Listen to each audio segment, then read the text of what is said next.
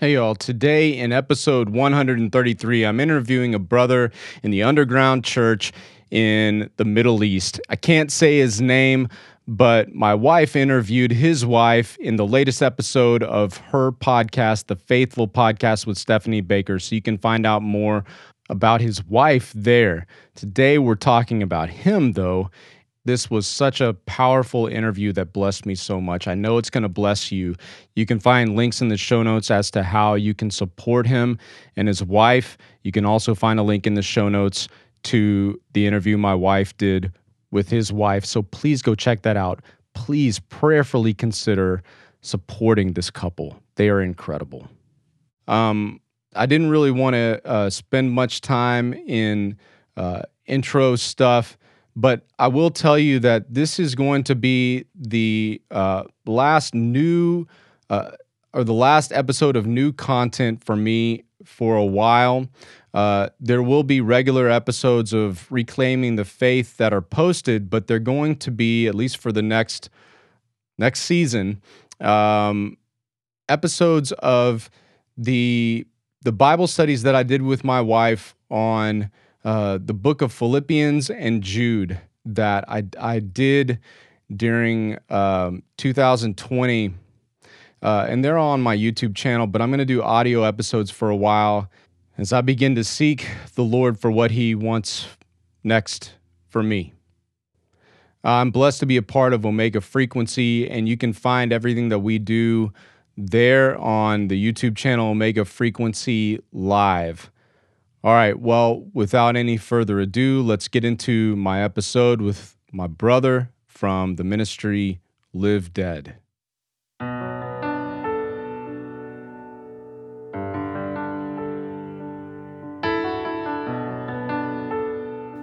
All right, brother. Hey, hey. So tell me, how did you come to faith in Jesus? I grew up in Texas, you know, and so you you kind of grew up knowing about you Jesus is pretty pretty much everywhere. Churches are everywhere. Christian radio. So I I would say that I I grew up associating myself as a Christian person. I had no idea what that meant. Didn't know what it looked like to pray. You didn't know what it looked like to even read the Bible.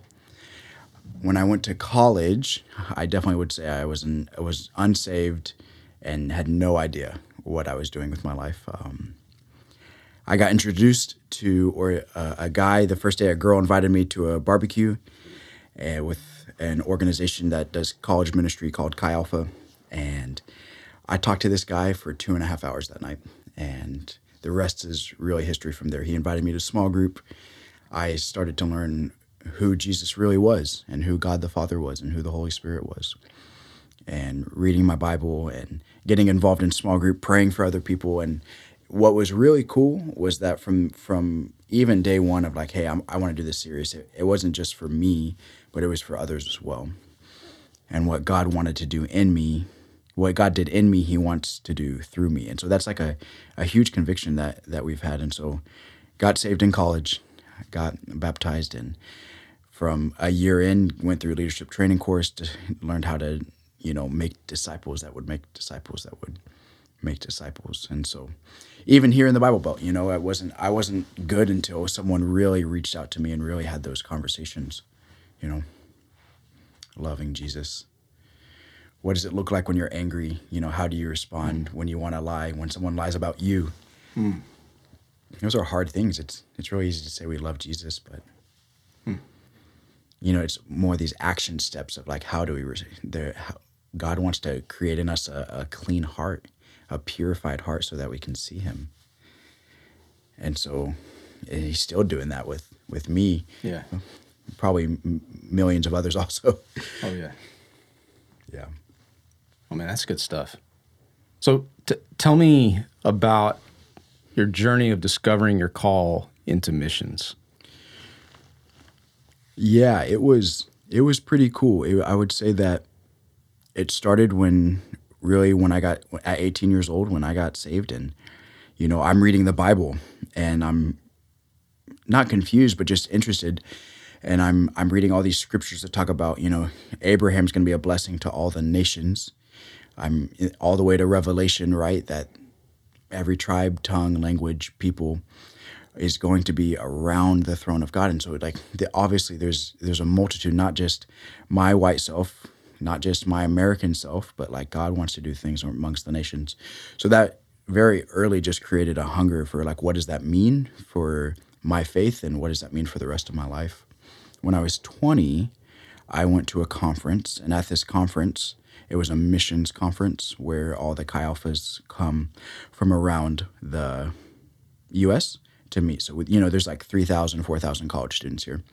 And a man gets up to speak, and at the most, sorry, a man gets up to speak, and when he's speaking, uh, he begins to talk about things like if you want to follow the call of Jesus to the, you know, to all the nations, you're gonna have to give up things like your security, your your financials, your family, you know, like having to leave your parents and siblings and so on and so forth. And not that those are bad things, but my heart found it really attractive.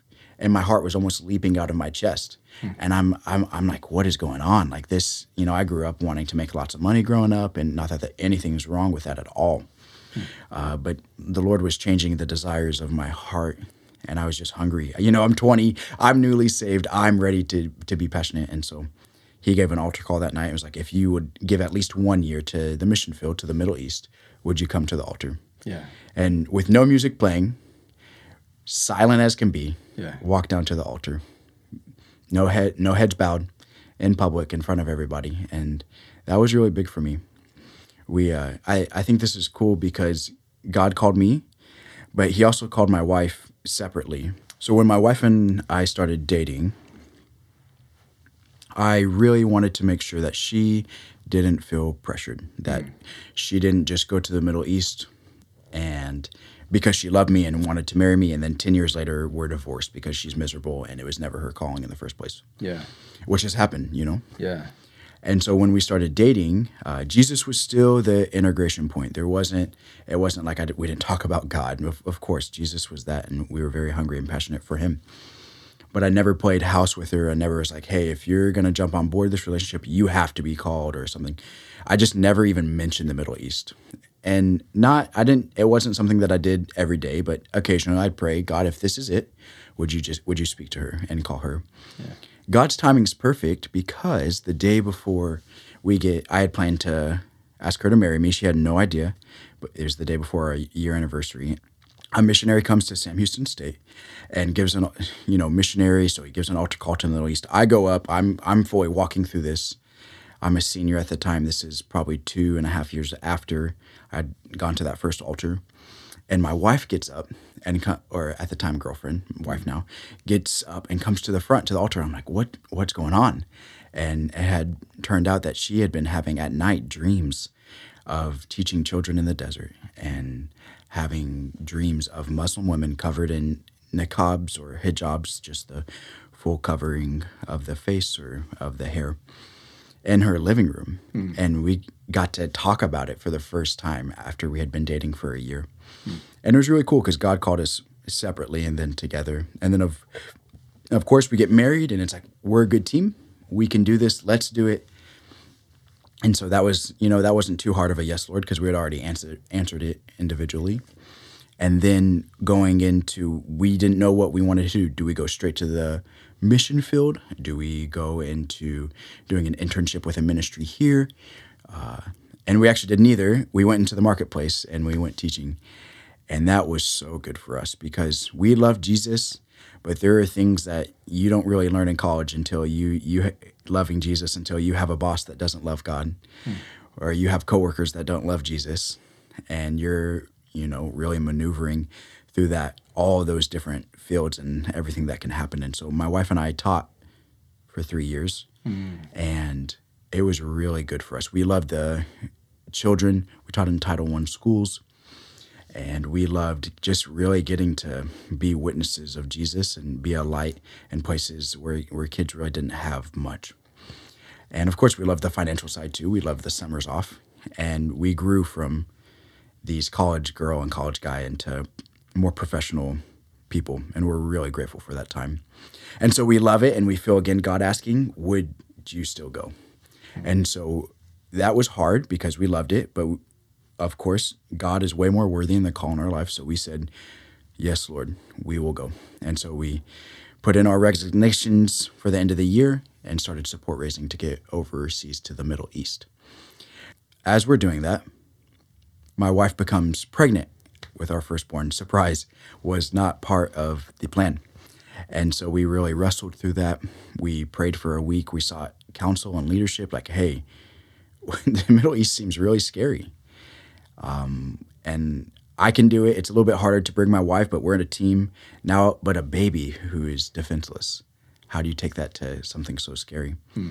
And we just came back to the the thought that God is sovereign and God is good, and if He called us, He called our family. Hmm.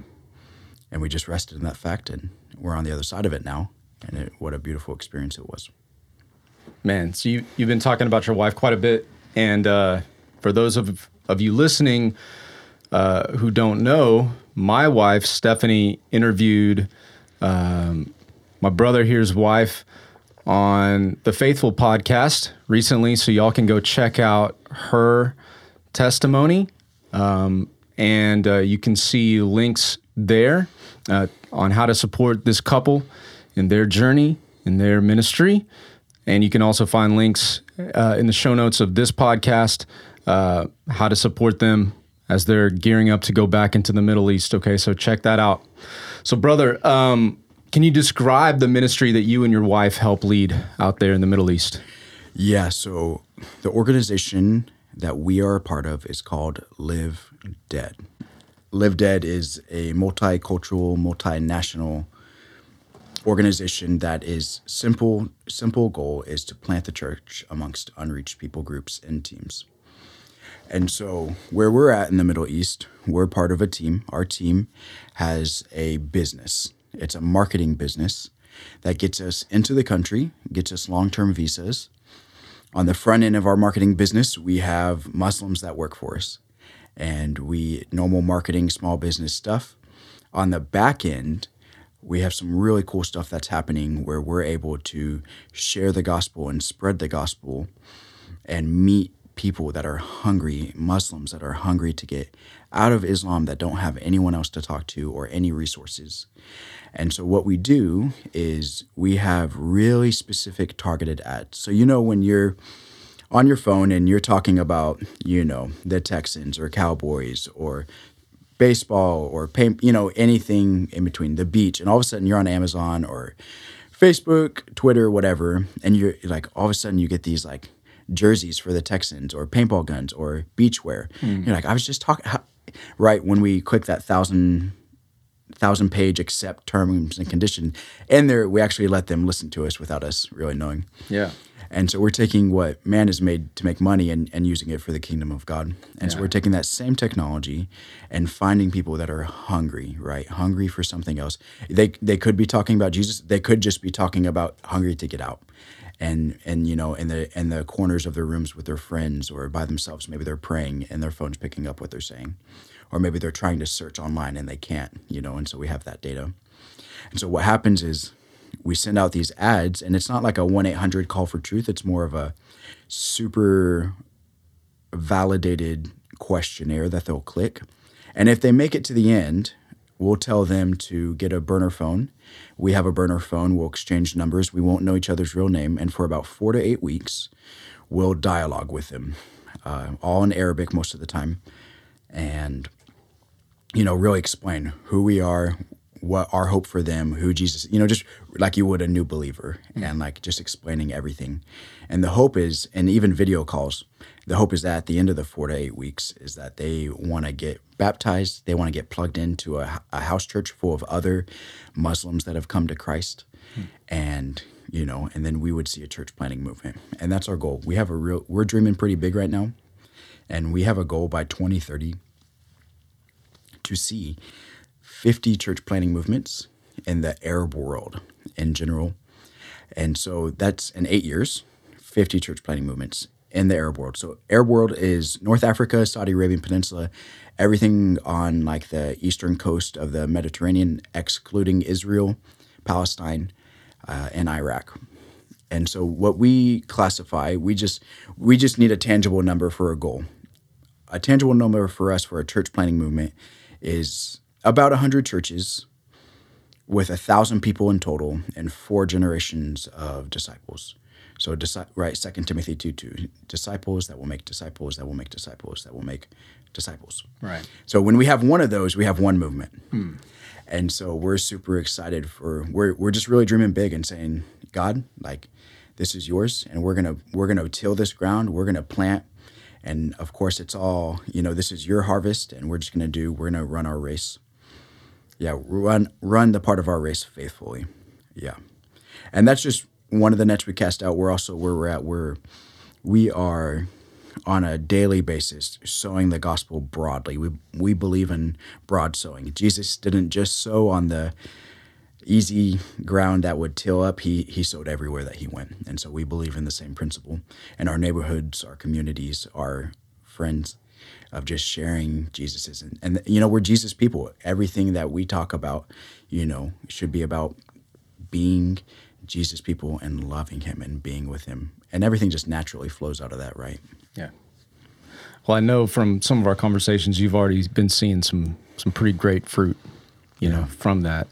Um, but what have been some realities of mission life that were different than some of your expectations going in? Man, that's a great question. Yeah, reality is often good for us and it's also often sobering and humbling. We call when you when you what we tell people, and we experienced it too, that when you move to the Middle East for a long period of time, over a year,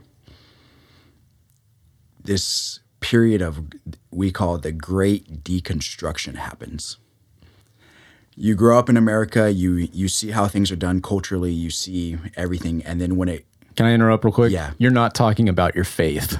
Right. Yeah. Yeah. Just yeah, wanted to insert that. Yeah. Yeah. Because that's a term that's often used about Christianity right now. Oh, is it really? Yeah. And you're not talking I, about should, that. Should just I for change, the, should no, I change no, no. the phrase? No, no, no. I'm just saying that for the listener's sake. Okay. You're not talking about your faith being deconstructed at all. Right. Yeah. This yeah. is not faith. This is just normal day to day living. Yeah. The great destruction of just myself, not of my faith or church. Yeah. But just of going from place to place. You know, you get there and most people don't know Arabic, right? We didn't know mm-hmm. Arabic going, we do now.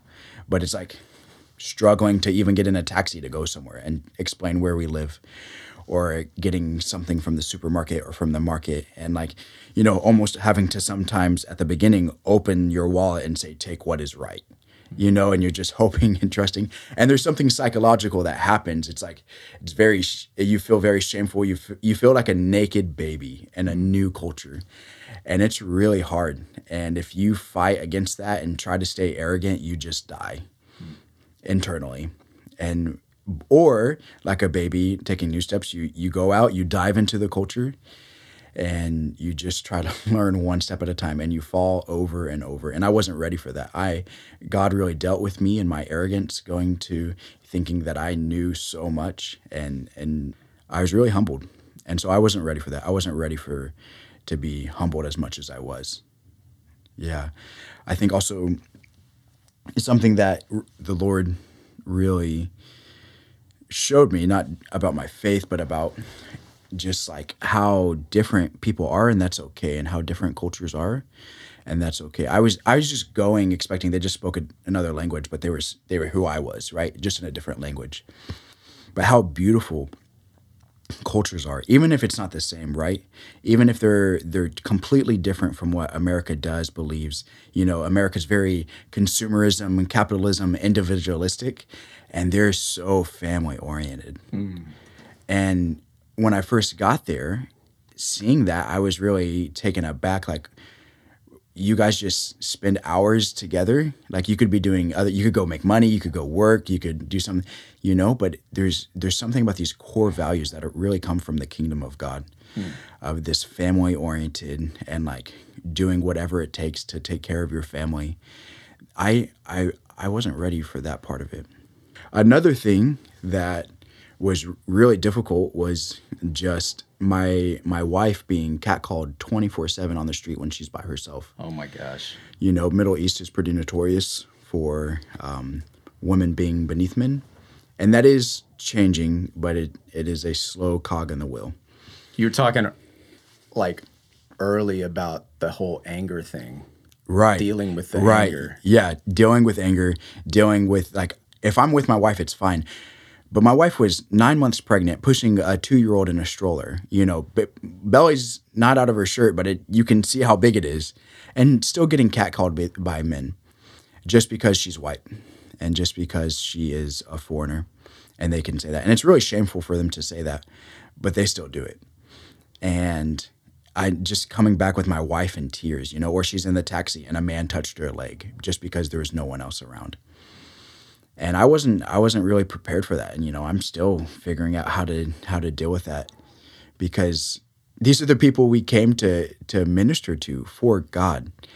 And if I just look at them, right, they're monsters, as Paris Paris Reidhead says, they're monsters of their iniquity. But if we I, I really had to learn how to really take it off of my wife and myself, which is very difficult, and just think about how does what does God want, what does God deserve, hmm. and that that really helped me.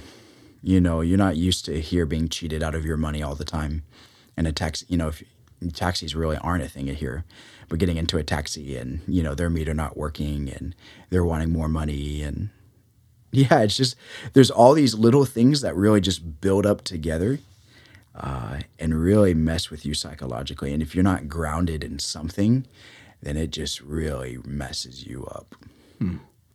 And so I, I had to learn the reality of what does that mean? Greater is He in me than He is who is in the world. Hmm. That became really practical. Man, it has to, right? Yeah. It's like sink or swim. There's so many like truths that I mean, you're, you're kind of contrasting stuff here to stuff there. Stuff here that's almost like colloquial. Sure. Over there becomes very real, real quick. Yeah. Hmm. So, would you mind sharing a story or two of God using your ministry to bring a per- person out of darkness and into his eternal kingdom? Yeah, absolutely, man before I say the story, I I think it, it'd be relevant and adequate of me to say that we just stand on the shoulders of giants. There have been missionaries for hundreds of years in the Middle East, and we stand on their shoulders. We wouldn't be where we are without them.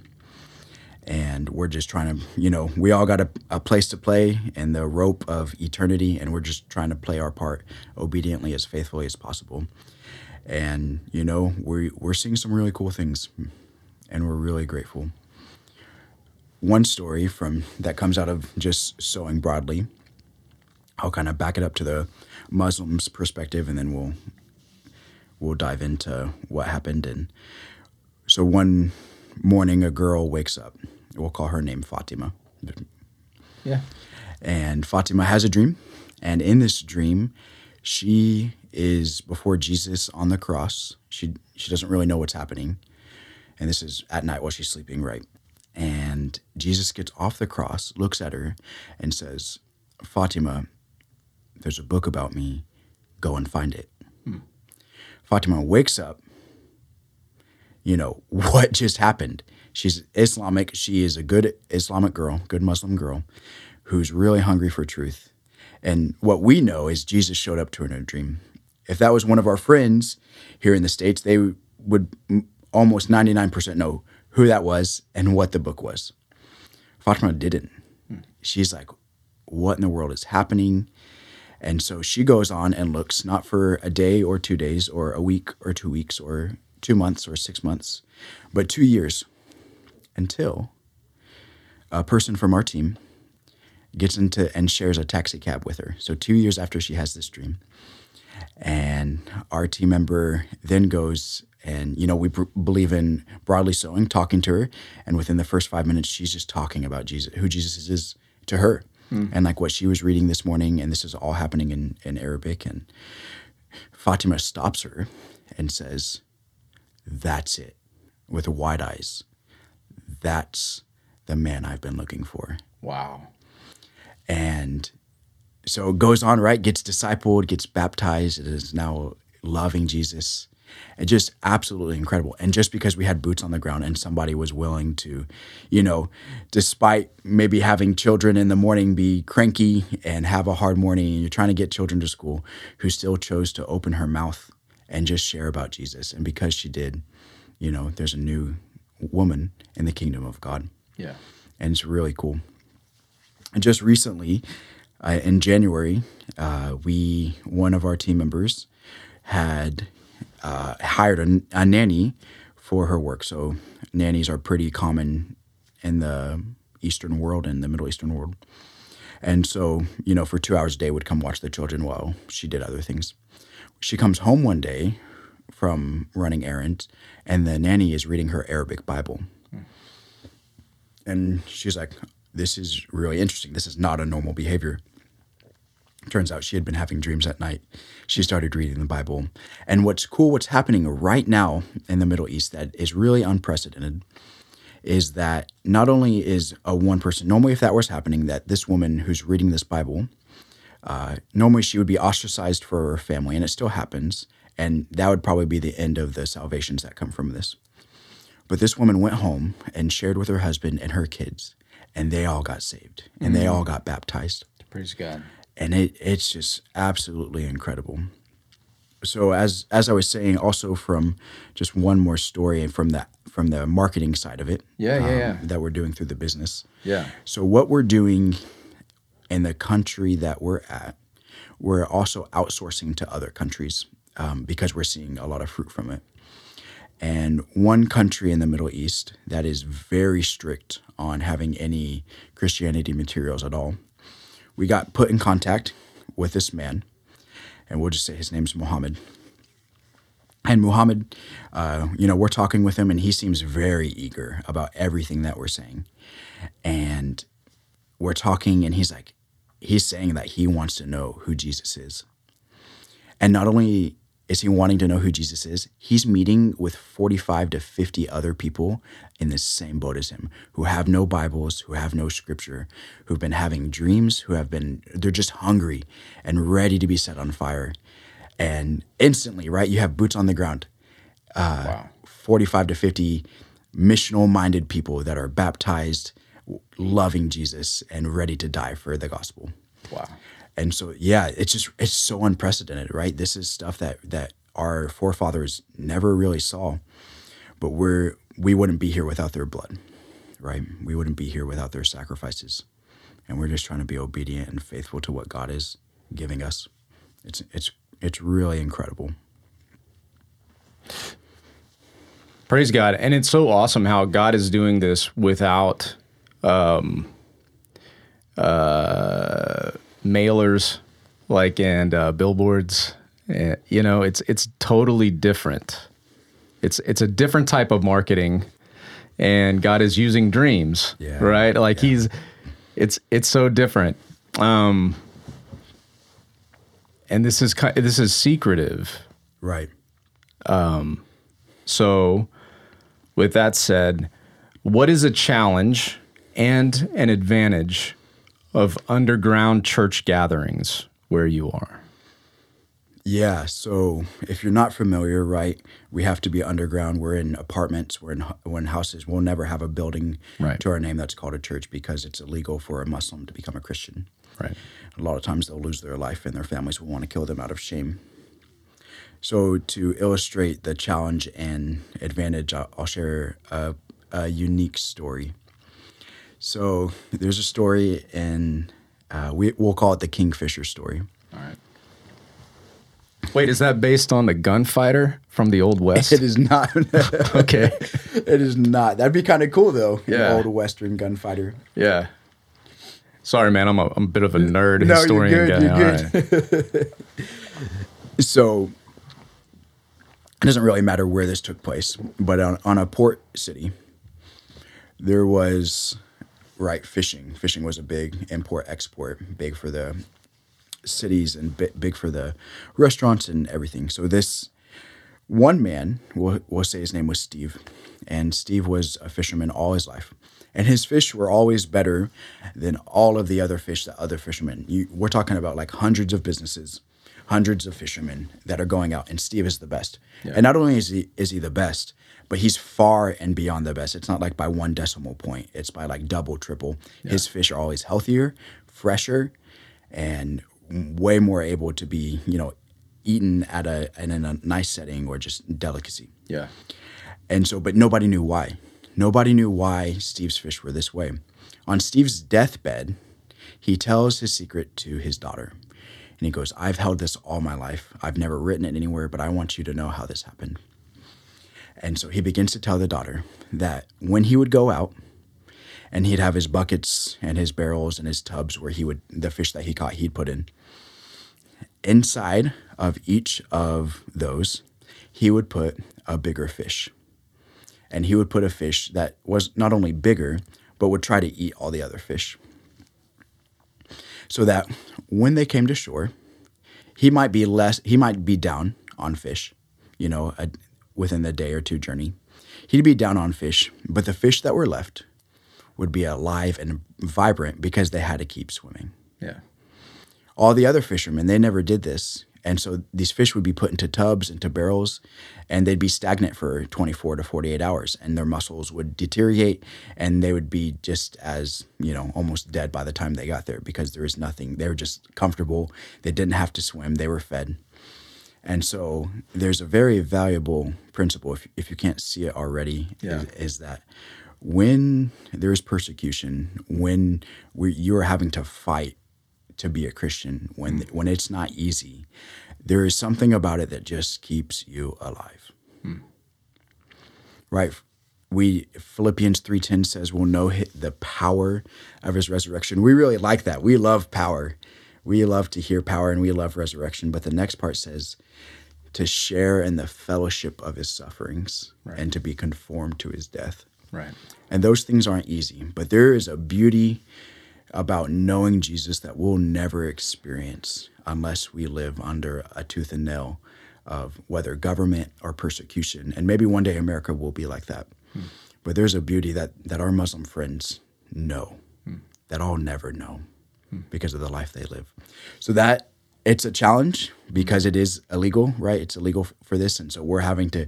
Why do we have to have this like company to get into a country, and then on the front end have something that's not, and then on the back end, right? There's there's so many hoops. There's so much money that has to go into this just for these people to know the gospel. That's that's challenges, and then they have to be secretive where they're going. They can't. They have to make sure they're not being tracked. They have to make sure that you know there's all this stuff going on, but the advantage is how alive these people are Yeah. and how much they love Jesus and are ready to die for him. Yeah. So I know this is kind of this is kind of similar, but what about the challenge, challenge and advantage with with discipleship? Yeah, a big challenge is fear Yeah. when it comes to making disciples. Is what we've seen is that uh, a lot of our Muslim friends that come to know Jesus, the first step they have to get over is fear, and of sharing who God is. And you know, we have a fear here because we really care what people think about us. They have a fear there because if they say the wrong thing to the wrong person, they're going to get reported. And that there goes their life, right? You know, whether thrown in jail or killed.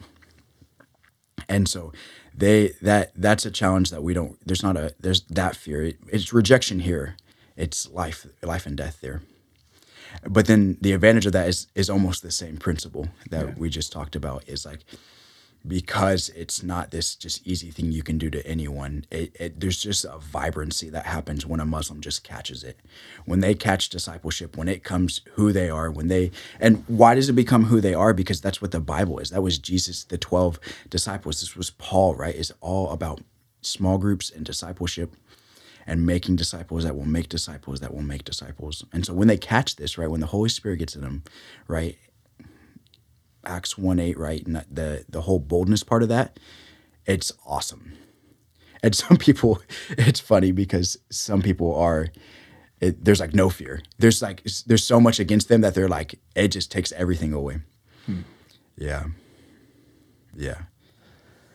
All right. So two last questions. Yeah. First, how can folks pray for you and your wife mm. and your team? I guess. Yeah. Our team is pretty cool. It's unique in the fact that most of us are under 35 and most of us have young children, ages from one month to I think our oldest is six years old, and I think there's there's maybe nine or ten children.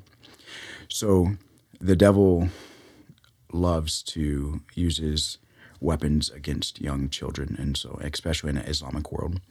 And so if you can just please pray for our children. That anytime I I think about it, it's like Lord, I I want all my children, all of these children, to grow up loving you in a vibrant way.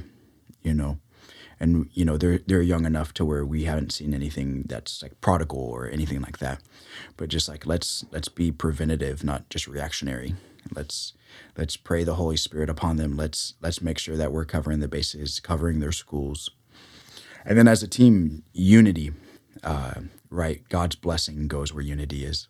And so we we're, we're pretty fun. We're pretty different uh, and then we also have similarities. And with the intensity of the middle east um, unity is just the the biggest thing, the biggest like spear that will pier- pierce this darkness and pierce the hardness is if we can be united, if we can be forgiving, full of grace, if we can think not the worst of each other, but better and believe the best about each other in a healthy manner. Yeah, those two things. And then, of course, for our Muslim friends, we, we, we constantly pray against faith against fear and for the cross to be unveiled and the people that we're talking to that the, that their eyes would open their ears would hear that their mouths would open and that they would see the kingdom of God that they would see God for who he is who he rightfully is yeah Again, folks, before this uh, last question, um, my brother here probably wouldn't say it. Uh, please go to those show notes and uh, click on the link to be able to support this family. Uh, One time gifts are great, but if you can become a regular supporter, that is, in addition to prayer, so encouraging to this family. So please consider doing that. All right, brother, last question. Any final words of advice or exhortation for those listening? Yeah, the Bible mentions a lot of people by name. Two thirds of those don't end well, don't finish well, right? And that's kind of scary. How how are we going to make it to the end? You know, how we're loving Jesus now, but I want to love Jesus if I make it to 70, 80, 90. I want to make it and I don't want to just make it. I don't want to be cynical and I don't want to be a grumpy old man. I and I I want to still make disciples when I'm, you know. I don't want to retire in the sense of in, in this part of life. And so I think there's there's two really valuable attributes of God that will keep us. And I and it's happened in my life and, and it's probably happened in your life if you've gone through hard things and leaned into God. But number one, we all know God is good, right? God is a good God. He works all things together for the good of those who love him, who are called according to his purpose, right? We, we really believe in that. We know God is good. But not only is God good, but he's sovereign. And that and we can all probably shake our head and yeah, that's right, that's good, that's true. And the, but the reason they're they're so valuable together to to know that we serve a sovereignly good God is because that means no matter who our boss is, no matter who we're interacting with, who's on my team, no matter what happens to you, you could lose a you could lose your wife, you could lose a child, and those are really hard things. You could miss out on a promotion. People can lie behind your back.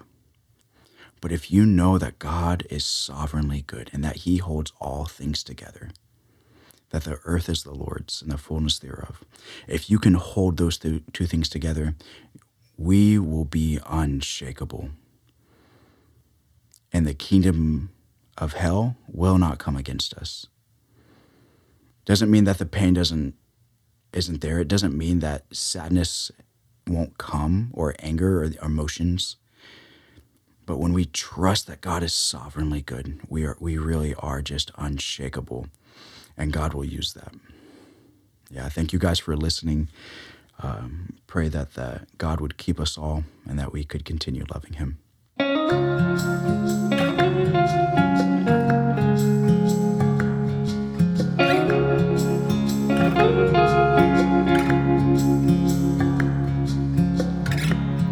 Just a typical morning. In a flash, it all changed. When words written on pages became what my eyes saw that day. See the Holy One's glory end. Your fire surprised me instead. Your mercy I can't comprehend. Won't you set